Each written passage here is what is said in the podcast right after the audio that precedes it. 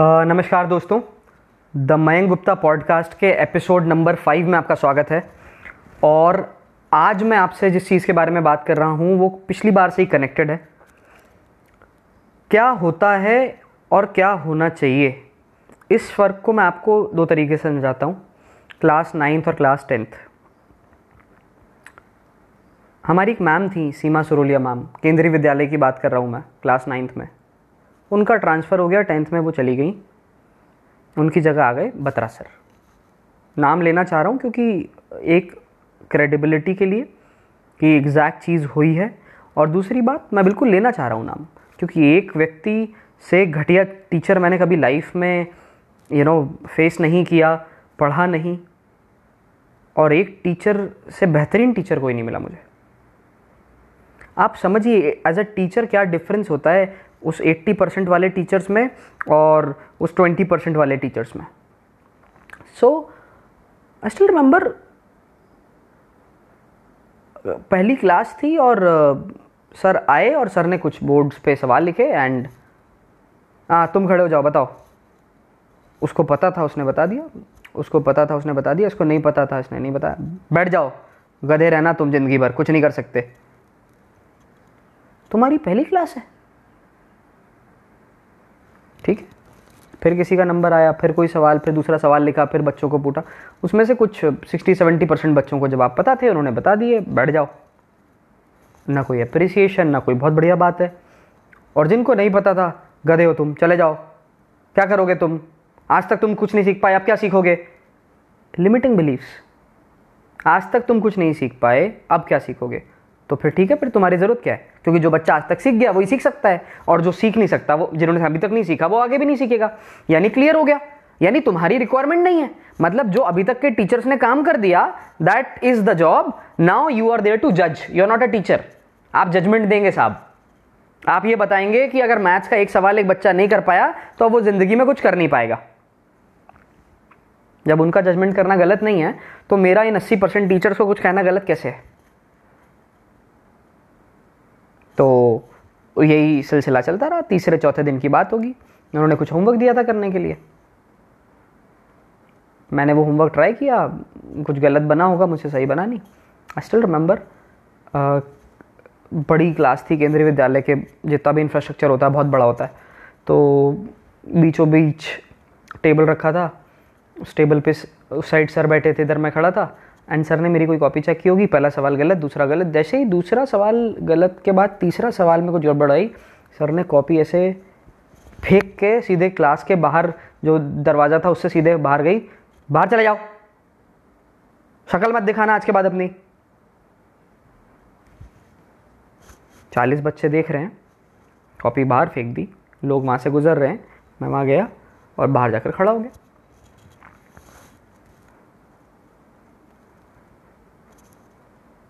क्या अकम्प्लिश हुआ? एक बच्चा बदतमीज़ कैसे बनता है ये बता रहा हूँ मैं आपको। पॉइंट ये नहीं है कि बच्चे बदतमीज़ होते हैं नहीं होते हैं।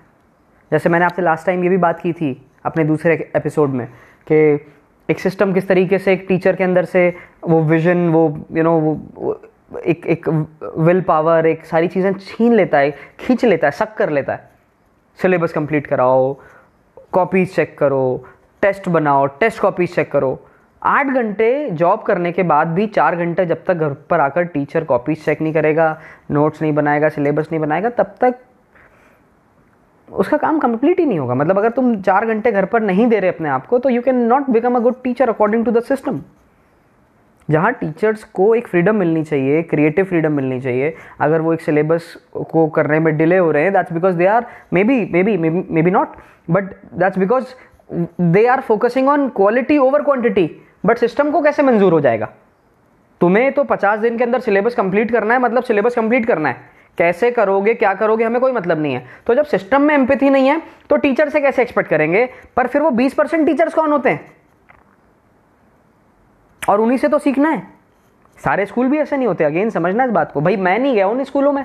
ऐसा थोड़ी बोल रहा हूँ कि तुम नहीं गए होगे। तो आप बोलोगे, नहीं, हमारा स्कूल ऐसा नहीं था। गुड गुड वेरी गुड बाकी लोग इतने फॉर्चुनेट नहीं है। तो खैर, कॉपी बाहर फेंक दी। जैसी कॉपी बाहर फेंक दी, बाहर खड़े हो गए हम लोग। जो आने जाने वाले हैं, वो देख रहे हैं। जैसे ही पीरियड ख़त्म हुआ, सर बाहर निकले। And I still remember this बाहर निकले, मैं खड़ा हुआ था।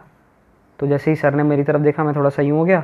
उन्होंने बिल्कुल ऐसी, ऐसे देख के मुझे and he said I still remember those words एकदम क्लियरली उनकी शक्ल और उनके वो वर्ड्स याद है।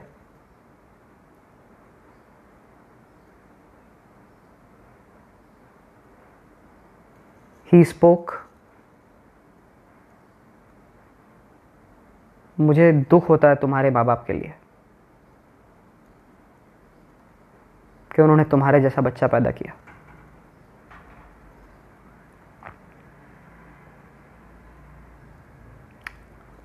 इट रियली हर्ट मुझमें बताओ ना क्या कमी है। दूर करो, मत करो। ये बिलो द बेल्ट था।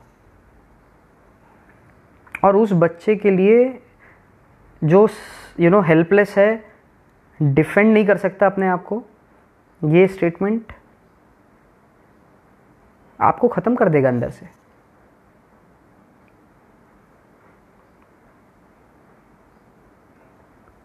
We need to understand being a teacher आप बहुत पावरफुल होते हैं। आप अगर मेरे इंस्टाग्राम पेज पर जाएँगे हैंडल पे अगर आप जाकर देखेंगे, आपको फीडबैक मिलेंगे बच्चों के।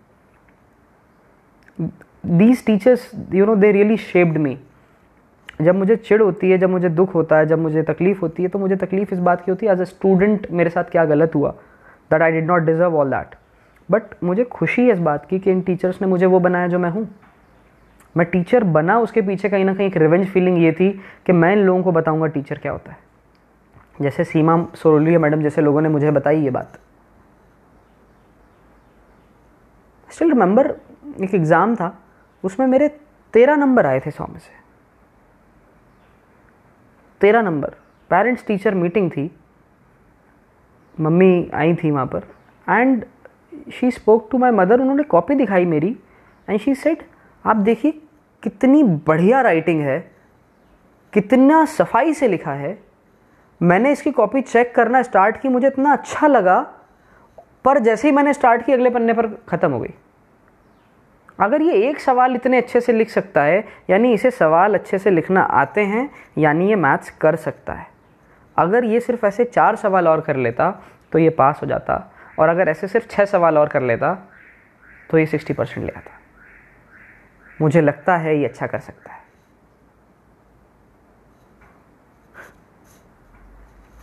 तारीफ़ नहीं थी मेरी इसमें, पर उम्मीद थी। मम्मी ने मेरी तरफ़ मुस्कुरा के देखा एंड शी सेड थोड़ा और लिख लिया होता. I had nothing to say but for the first time and after a very long time not first time but after a very long time I was really happy from inside कि मेरे efforts को appreciate किया गया। अगले दिन class लगी class जैसी ख़त्म हुई, मैं मैम के पास गया। ये मैं नाइन्थ की बात बता रहा हूँ। वो टेंथ की बात थी। तो मैं मैम के पास गया and I said thank you so much ma'am आपने मतलब मेरी मम्मी से ऐसा बोला। एंड शी सेड बेटा थैंक यू वाली क्या बात है? तुमने अच्छा लिखा था तो मैंने अच्छा बोला। तुम और मेहनत करोगे तो तुम ज़रूर पास हो जाओगे। ना तो मैंने मेहनत की, ना तो मैं पास हुआ। अभी तक हो गया था मैं क्लास में बट ना तो मैंने मेहनत की, ना तो मैं पास हुआ। पर उस उस एक बात से I got hope Batra sir की इस बात से I got disappointed in myself अभी मैंने पढ़ाने की तारीफ़ ना सीमा मैडम की की है, ना बत्रा सर की बुराई की है मैंने पढ़ाने की। मैंने एक भी बार नहीं बोला, वो टीचर कैपेबिलिटी से बेकार था। पर वो टीचर जिसकी कैपेबिलिटी इतनी अच्छी है, अगर वो एक बच्चों के अंदर एक होप क्रिएट नहीं कर सकता तो उस कैपेबिलिटी का मैं अचार डालूँ? क्या सारी कैपेबिलिटीज़ टीचर्स की वो 90 percent ninety five percent number लाने वाले बच्चों के लिए है? हम जैसे बच्चों के लिए क्या? रिबेल्स यहीं पैदा होते हैं। बदतमीज़ बच्चे यहीं पैदा होते हैं।